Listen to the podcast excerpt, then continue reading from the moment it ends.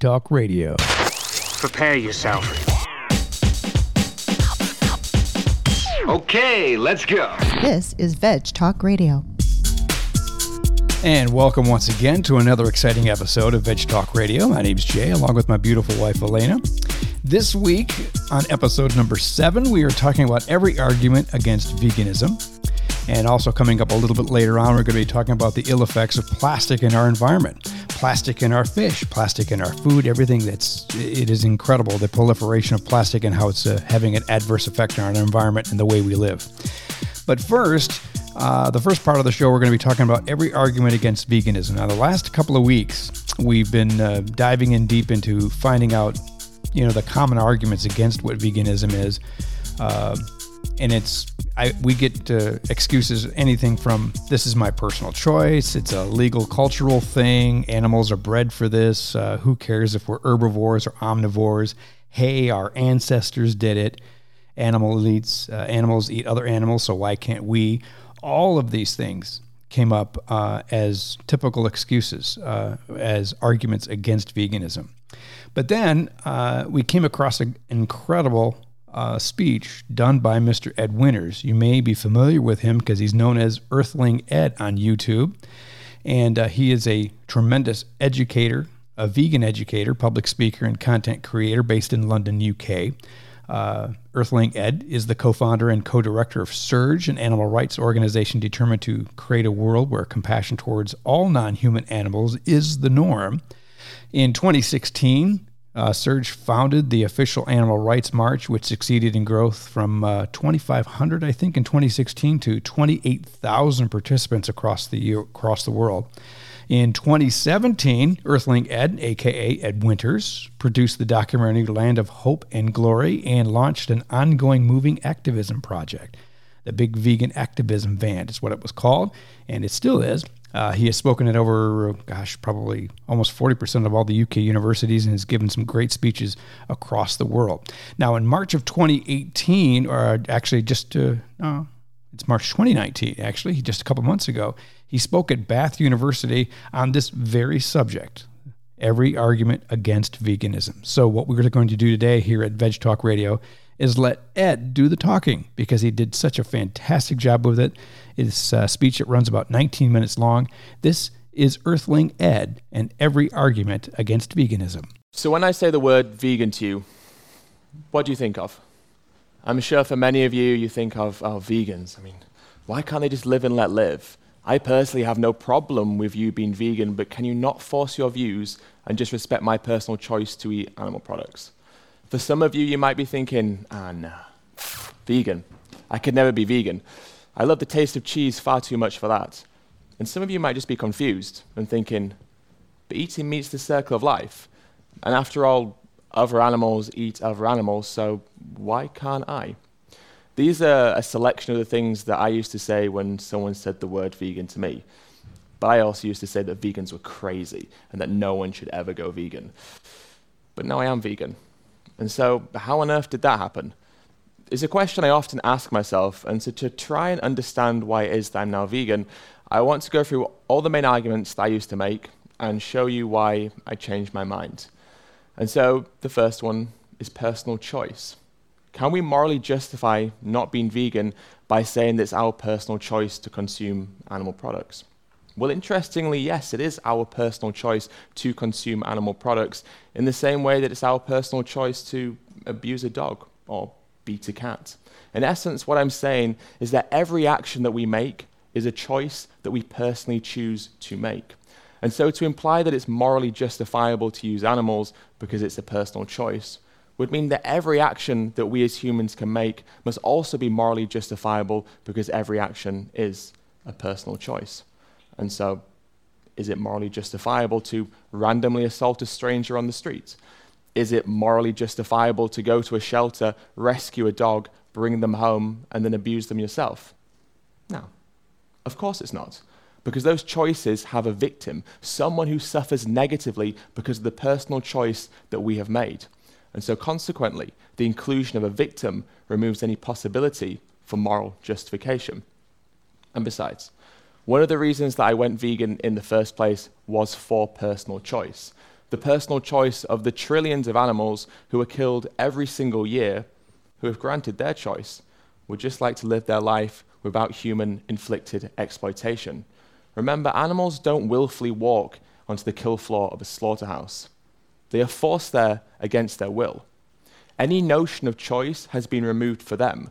And so when we cite personal choice as a justification, whose personal choice are we considering other than our own?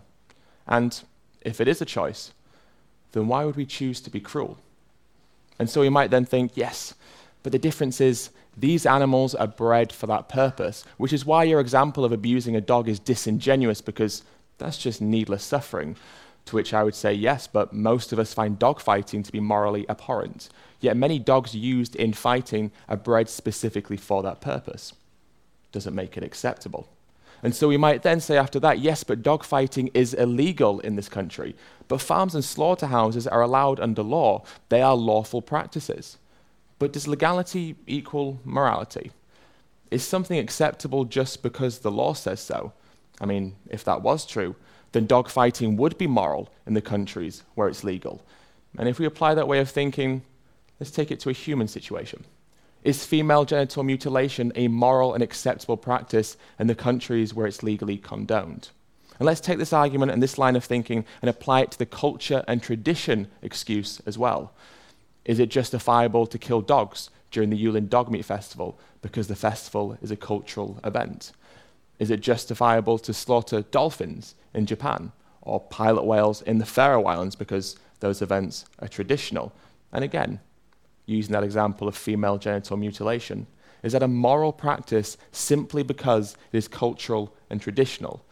Because the thing is, if we try to excuse using animals by saying, well, they form part of our culture and can be used in our traditions, we therefore have to make every cultural and traditional action and practice morally justifiable simply because they are cultural and traditional practices.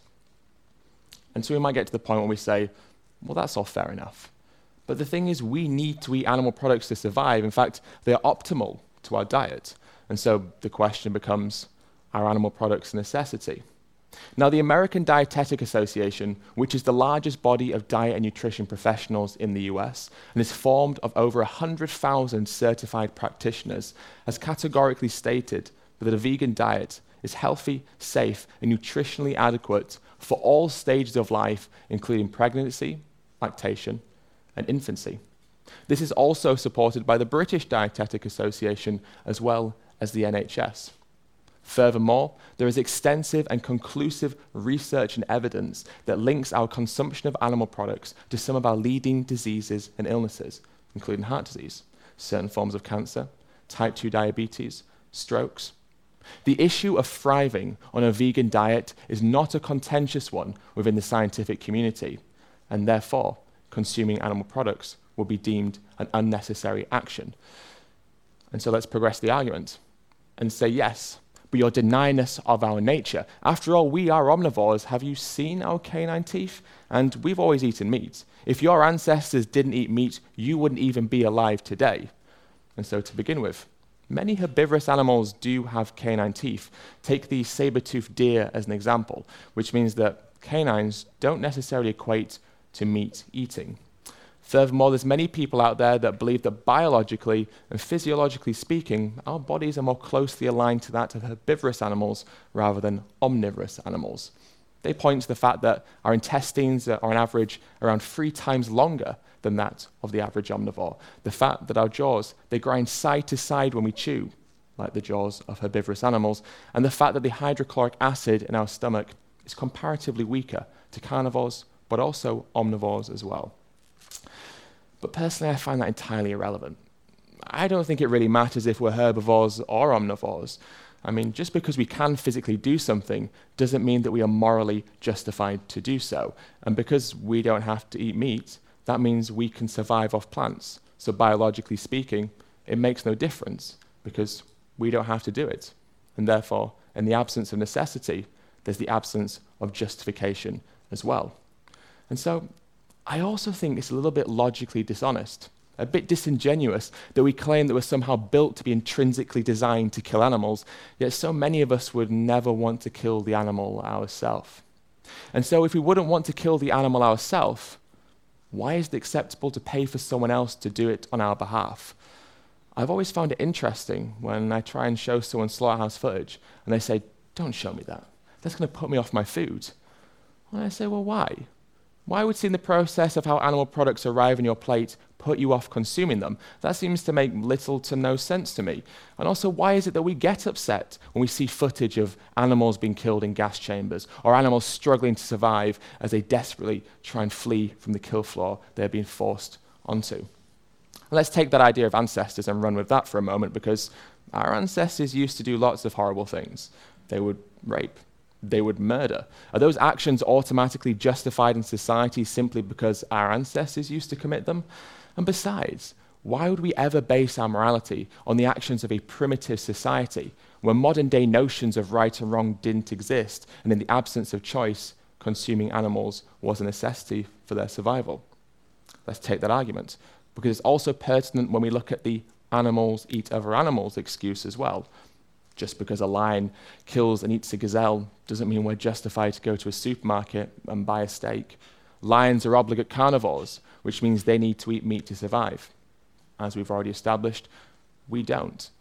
And like before, why would we ever base our morality on the actions of wild animals who are consistently documented as doing things that we would never deem acceptable within our own country, or indeed within our own society in general? And so the argument continues even further. And so let's run with that idea of necessity and survival, because I'm pretty sure that if a vegan was stranded on a desert island, right, and the only thing they had to eat was an animal, they would definitely do it. And so the reality is, no one knows how they'll react in an extreme survival situation. That's really the point of the argument. To make vegans seem hypocritical if they say they might eat the animal if they absolutely had to to survive. But there's been documented cases of humans cannibalizing to survive. There was a plane crash in the Andes, and the survivors of the plane crash lived because they cannibalized on the flesh of the dead passengers. And so cannibalism, in effect, became a justifiable act in that moment. Doesn't mean that cannibalism is a justifiable act in everyday society. Likewise, just because a vegan might consume an animal if they absolutely had to to survive, doesn't mean that consuming animal products is a morally justifiable act in everyday society. And so then the argument progresses further. And we say, yes, but consuming animals is part of the food chain. I mean, it's the circle of life.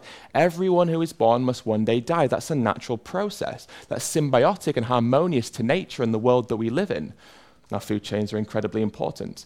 They symbolize part of the natural order, and they help maintain and form ecosystems. Fundamentally, they're there to ensure that population sizes of animals are kept consistent and to ensure that the natural ecology is just well balanced. But what we do to animals when we selectively breed them, when we genetically modify them, when we artificially inseminate and forcibly impregnate them, when we take their babies away from them, when we mutilate them, when we exploit them for what they naturally produce for their own species, when we load them into trucks or trailers, take them to a slaughterhouse where we hang them upside down, cut their throat and bleed them to death, has nothing to do with a natural order. And most importantly, it fits none of the criteria required to be labeled as a food chain.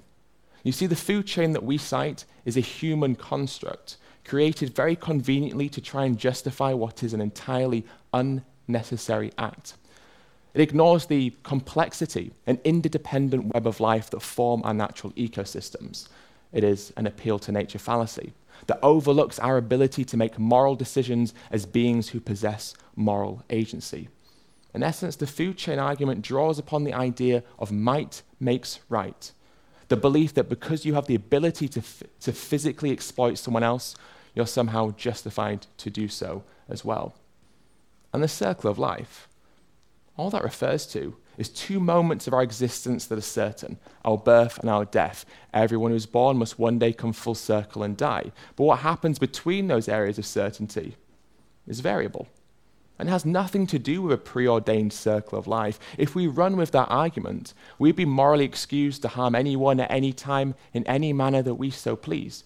You'd be morally excused to murder an animal or indeed murder a human as well, running with that logic. And so let's move this on to a more practical note, because if the world went vegan, well, what would we do with all the animals?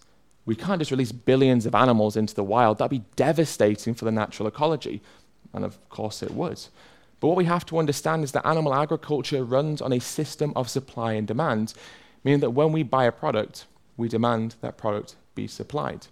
Now, farmers will only breed animals into existence that they can sell. They're not going to breed them if they can't sell them, because that's just not economically viable in the slightest. And so the shift to veganism will, of course, be very gradual.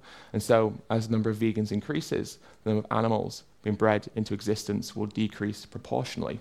And if, and of course it is an if, but if we ever get that vegan world, that vegan world will be a world where farmers are simply not breeding animals into existence anymore, and as such, we'll never be faced with the dilemma of having to either release billions of animals into the wild or take them to a slaughterhouse so we simply discard their bodies. But okay, okay, all right.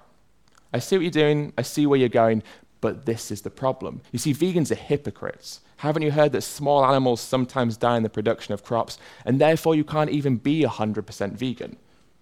Now it's true.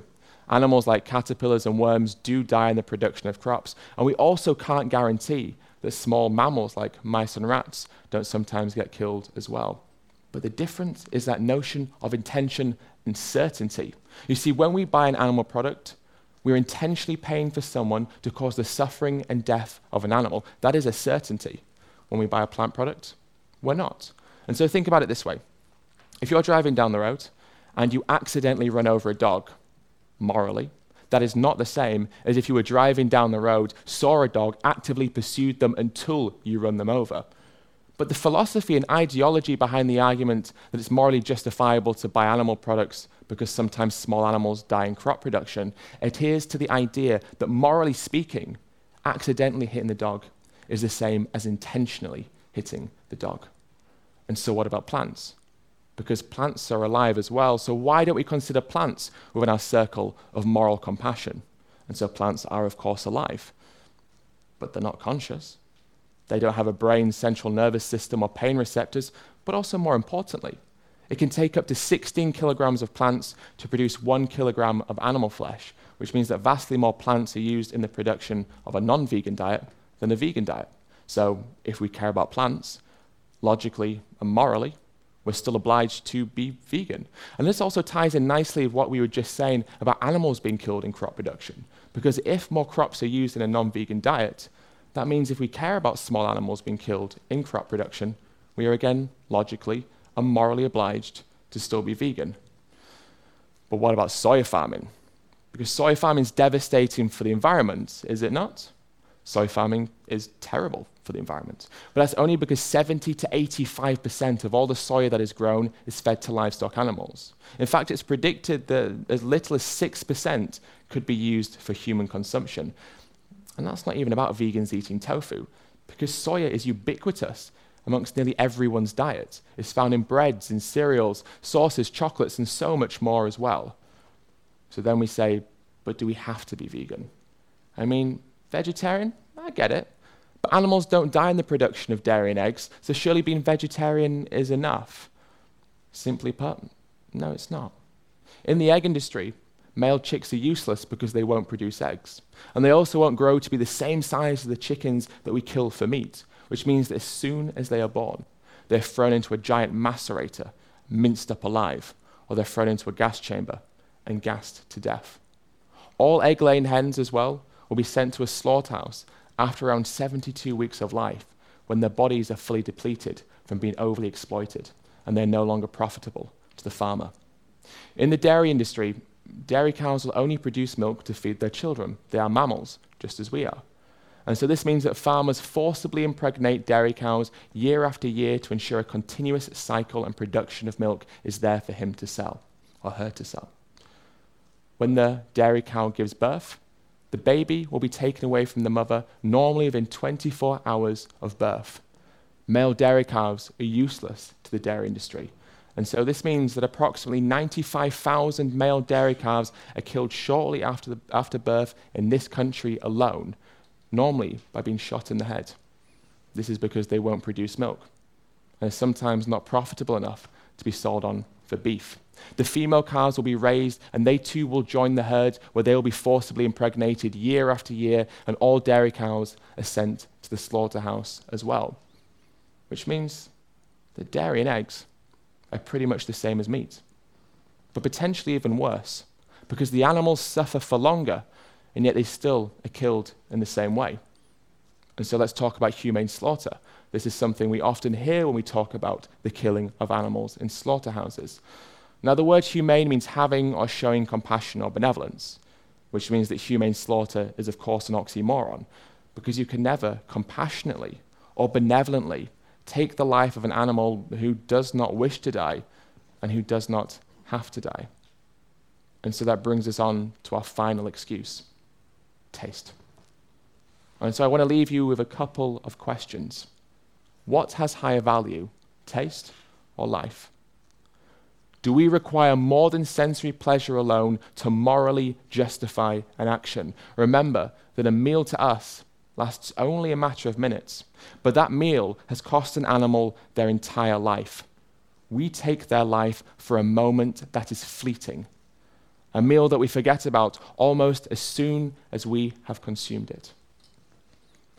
I used to think that vegans forced their views. I said this regularly. But one day I realized that nothing can ever be as forceful as taking the life of someone who does not wish to die, taking the life of an animal who does not wish to die. And so in the end, that's why I became vegan, because when put into perspective, my arguments held no veracity, no credibility, no validity. Fundamentally, I called myself an animal lover, yet I paid for animals to suffer and die on my behalf. Through all of the excuses I used to make, I realized that my values contradicted my actions. And deep down, I could find no real justification. Thank you so much for listening.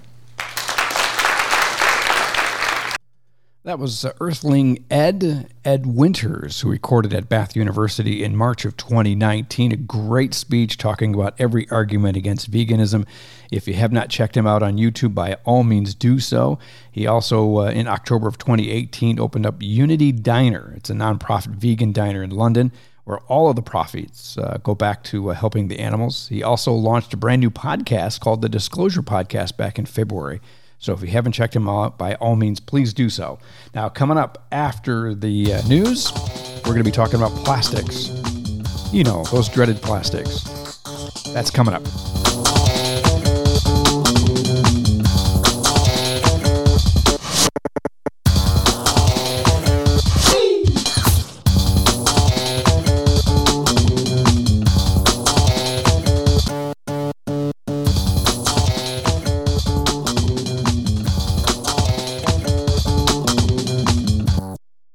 This is Veg Talk Radio News for the week of May nineteenth, twenty nineteen.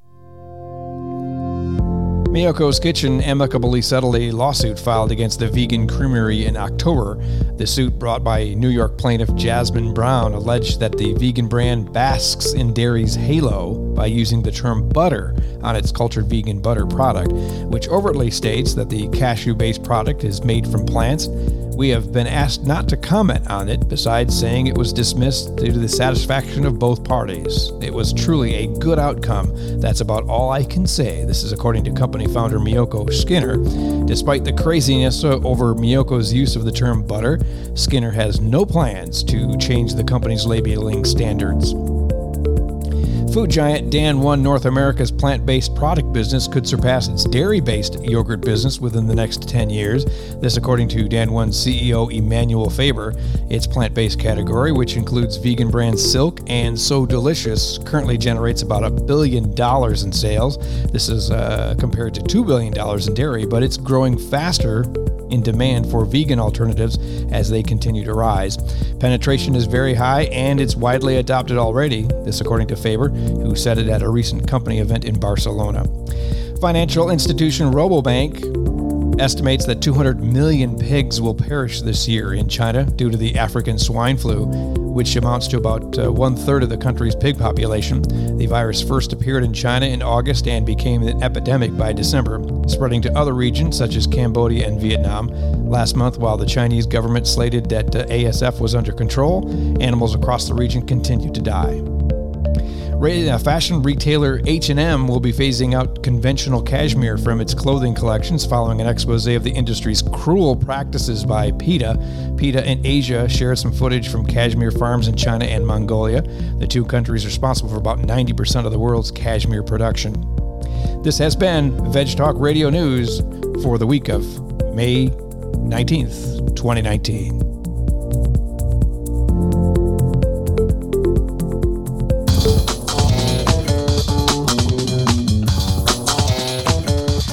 Okay, and we're back with Veg Talk Radio, episode number seven. We're glad we're here, or you're here too.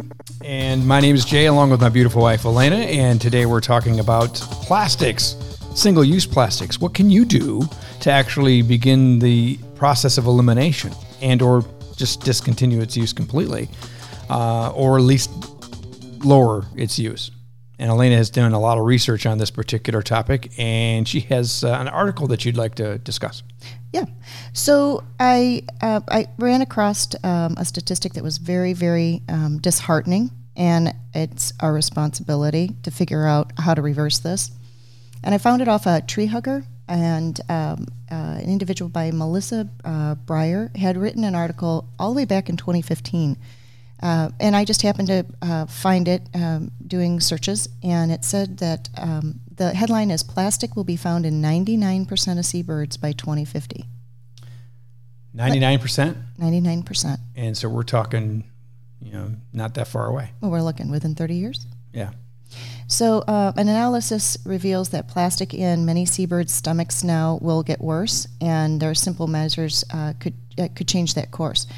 Um, from the World Gone Terribly Wrong file, researchers from Commonwealth Scientific and Industrial Research Organization and Imperial College of London have found that the majority of the world's seabirds, including albatrosses, shearwaters, and penguins, have plastics in their gut. Um, mm-hmm. Looking into published studies since the early nineteen sixties, researchers have found plastic, including that from bags, bottle caps, and synthetic clothes, which have washed up Uh, into, washed into the ocean from urban rivers, rivers, sewers, and waste deposits is increasing the common is increasingly common in seabirds' stomachs. In nineteen sixty, less than five percent of the seabirds have plastic in their stomachs. They've put that number at ninety percent today. That's crazy. Isn't that nuts? Not, well. Yeah, and and we and we're to blame. It's, it's just as simple as that. Uh, uh, the boor- birds mistakenly uh, mistake the bright and co- brightly colored plastic bits for food and accidentally swallow them, and it leads to gut impaction, weight loss, and sometimes it's fatal. And I suspect it's becoming more fatal than not, than anything else at this point.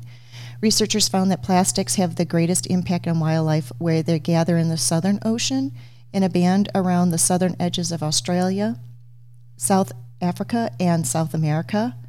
Uh, and it's really something that we can make a difference. And you're like, well, what does it matter if it's in Australia or South Africa? The the ecosystem is a delicate balance. Mm-hmm. And when when we get in the way of that balance, catastrophic things happen. And it's our responsibility to start uh, really just eliminating plastic use. I understand that one hundred percent elimination, we don't have we don't have the answers on that yet, but every one of us has a responsibility to make a difference, and there's simple changes, right. Just simple changes.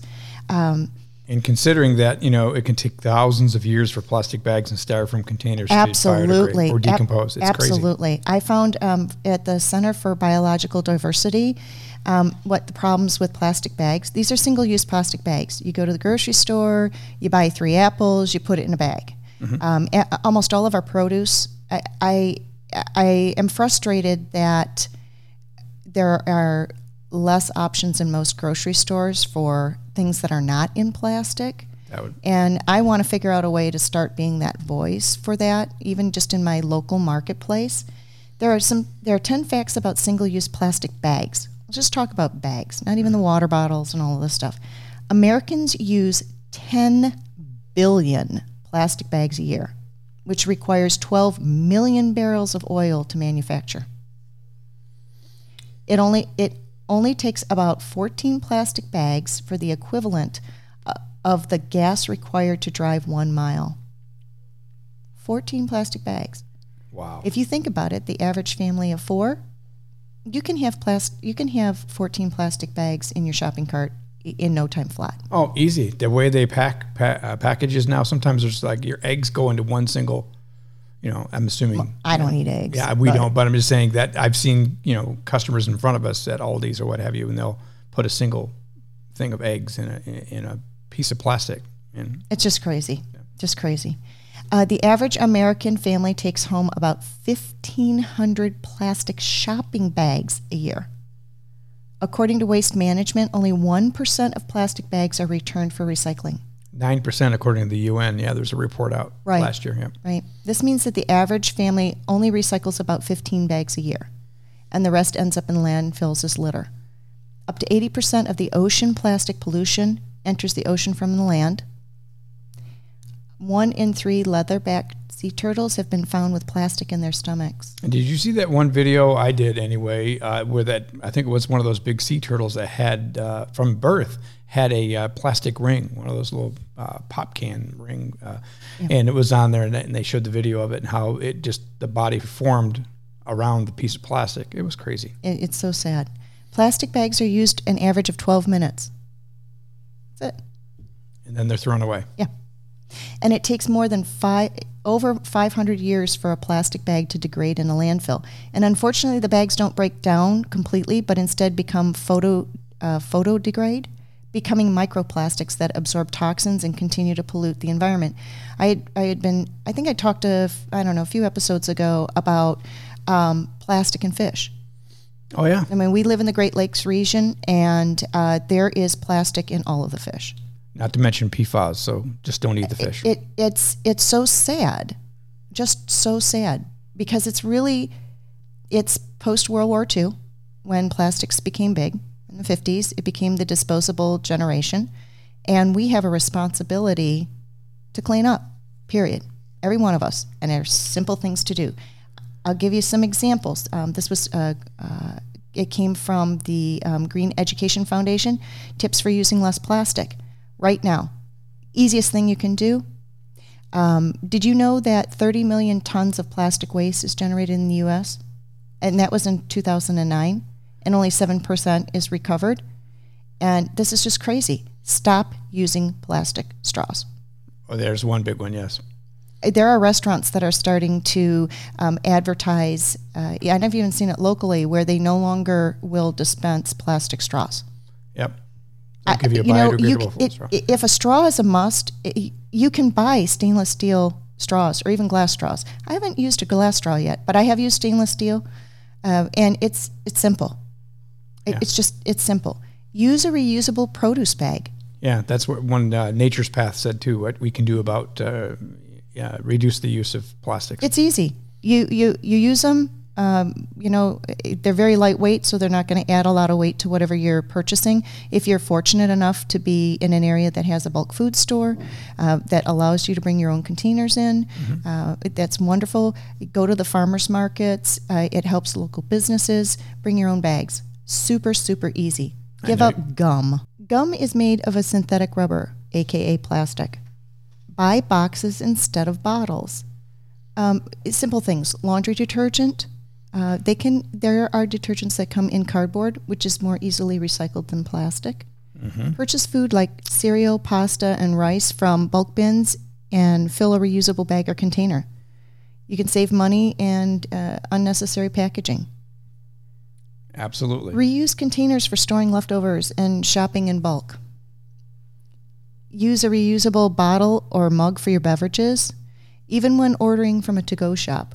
You might have to do some convincing, but there's no reason for the throwaway, you know, it, right. if it can't degrade. And be informed, too, about what is recyclable in your area. I'm amazed, even right here in Michigan, that some things are not recyclable that I thought were. So you have to be, you have to understand what is recyclable and what's not. Absolutely. Uh, bring your own container for takeout. Uh, or your reg, uh, your restaurant doggy bags, since many restaurants uh, use styrofoam. I, I know that there's probably going to be some code that says, they can't do it because of health department or something. Right. But if you can find, I really am pleased when I uh, have an opportunity to go to a restaurant and they uh, will provide me my leftovers in a, a recyclable container. I, I think that's awesome. Uh, use matches instead of disposable plastic lighters, or invest in a refillable metal lighter. Um, avoid buying frozen foods uh, th- because most of their packages are plastic. I think that um, you just have to be as diligent as possible with that um, because, you know, the people, I buy frozen food. Right. And it's hard to get around it, but the more we make noise about things, the more the market, if we demand it, the market's going to, it, it'll stand up and, and take notice. So be vocal about it. Uh, even those that appear to be cardboard are, are coated in a thin layer of plastic. Um, don't use plasticware at home. That's completely unnecessary. Be sure to request restaurants, uh, uh, ask them not to pack uh, any in your takeout bag. Uh, ask your local grocer to take your plastic containers, like for berries, tomatoes, et cetera, back. If you shop at a farmer's market, they can refill it for you, mm-hmm. and that saves them That saves them cost, too, helps keep the prices down. Um, the E P A estimates that seven point six billion pounds of disposable diapers are discarded in the U S each year. Yeah. I, I, there's a movement to use cloth diapers. Uh, it reduces your baby's carbon footprint, and it saves money. I know that there's more work involved in it, uh, yep, but it's a short period of time that you're dealing with it. Yeah. In the long run, you want your baby to be potty trained. Is it, is it so s- still true that the average baby is, what, seven thousand diapers? Oh, I, I, you know what? I can't remember now, but it was just ridiculous. I know when it was just our crazy. Son, yeah, when our son was young and we were using diapers, it, uh, it the yeah. average baby uses seven thousand. Yeah, it was just diapers. Crazy. Yeah. Um, make fresh squeezed uh, juice or eat fruit instead of buying juice in plastic bottles. It's healthier and it's better for the environment. Uh, you can make your own cleaning products uh, using essential oils and, and basic uh, in items that you have in your kitchen, believe it or not.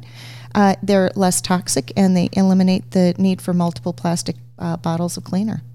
Pack your lunch in reusable containers and bags. We do that all the time. Both you and I do that. Yep. Um, opt out for like uh, opt for fresh fruits and veg uh, instead of products that come in single serve cups.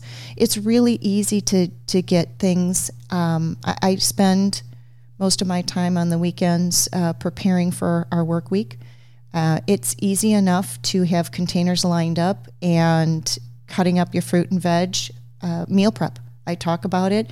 It's um, something that I'm working, I, I just work diligently at becoming better at.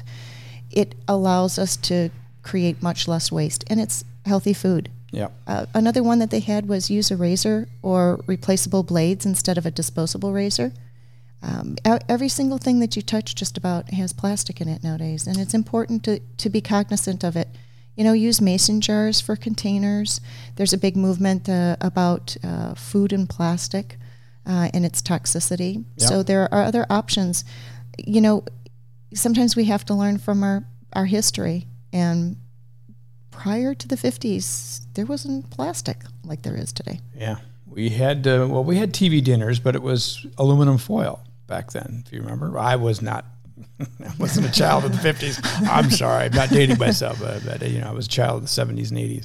But anyway, um, so there's some positive news uh, because there are several countries, states, and uh, uh, local districts that are banning the use of single-use plastic, including Peru, which restricts the single-use plastics. They started doing that this year. San Diego also banned styrofoam food and drink containers. That was also goes into effect this year. Uh, Washington, D C, the plastic straw ban begins. I know some people say, what are you doing by just banning plastic straws? I mean, come on, really? Can you think of anything else better? But actually, it is actually because of the number of uh, waste that is created from straws. That's why a lot of these places are doing this. Um, and single-use plastic named Word of the Year in two thousand eighteen. Wow. Single-use. Okay. So those are just some fun facts. Okay. Um, other things to to think about that are easy. Give up bottled water. Yes, buy a reverse osmosis system for your house. Well, yeah. And if you even, it, it, you have to start thinking about um, how you can reduce things. I, and, and water bottles, uh, That was a real simple, easy fix. Buy a good, solid water bottle, reusable. Ours have, happen to be the stainless steel, and it's thermal insulated, so you can uh, put uh, you know, hot or cold beverages in it. Mm-hmm. And they're easy to keep clean. Uh, and I, I, it, I just cringe when I, I am offered a plastic water bottle. And and are those little um, those um, steel stainless steel mugs actually fit on our bikes too? So that's kind of nice. um, reusable shopping bags are the easiest. Just the easiest quick fix. Right. Uh, I, I have, I don't know, a couple dozen of them in the back of my car, in my trunk. Uh, it takes a little getting used to, you know, I, sometimes I have to put it in my front seat to remember. Uh, but there's, that's such a simple way to get rid of uh, single-use plastics. And it's just, I mean, honestly, when I get a plastic bag, it's just me being lazy. Right. So those and those so are just, just easy easy things to do. Yeah, just some simple things that uh, that make it real easy for you to kind of reduce Uh, the use of single-use plastics. So absolutely. All right.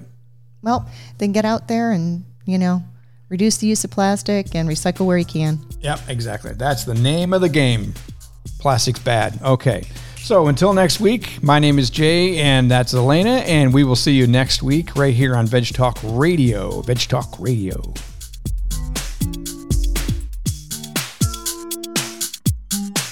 This has been a presentation of Veg Talk Radio.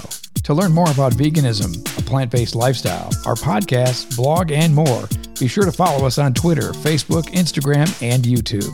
For questions, comments, or interview requests, feel free to drop us a line at podcasts at veg talk radio dot com. And be sure to bookmark our website at w w w dot veg talk radio dot com. Nothing artificial, just pure vegan talk. We are Veg Talk Radio.